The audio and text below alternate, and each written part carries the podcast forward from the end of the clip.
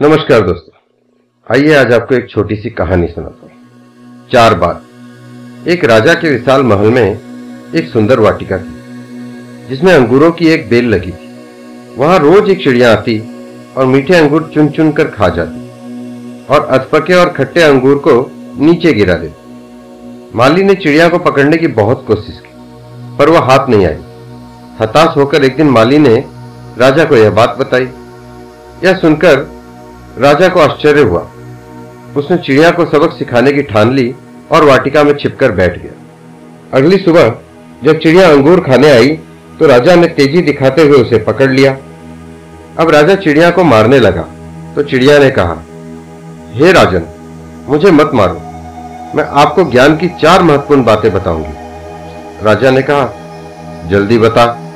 चिड़िया बोली, हे राजन, सबसे पहले तो हाथ में आए शत्रु को कभी मत छोड़ो। राजा ने कहा, दूसरी बात बता।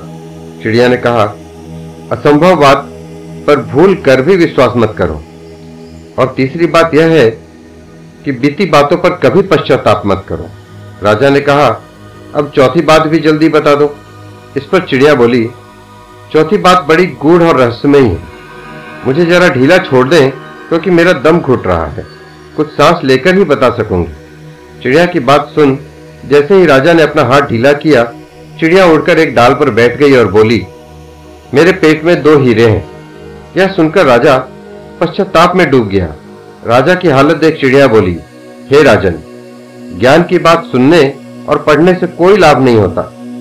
उस पर अमल करने से होता है।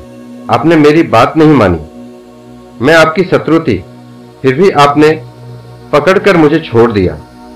मैंने यह संभव बात कही कि मेरे पेट में दो हीरे हैं, फिर भी आपने उस पर भरोसा कर लिया। आपके हाथ में वे काल्पनिक हीरे नहीं आए तो आप पछताने लगे। दोस्तों, उपदेशों को जीवन में उतारे, बगैर उनका कोई मोल नहीं होता। आप चाहे कितनी भी कहानियाँ पढ़ लें, उपदेश सुन लें, लग तक, लेकिन जब तक आप अपने जीवन में उसको स्थान नहीं देंगे, जब तक आप अपने जीवन में उसे नहीं उतारेंगे, तब तक उनका कोई महत्व नहीं। आज के लिए बस इतना ही। धन्यवाद। Stay tune for the next episode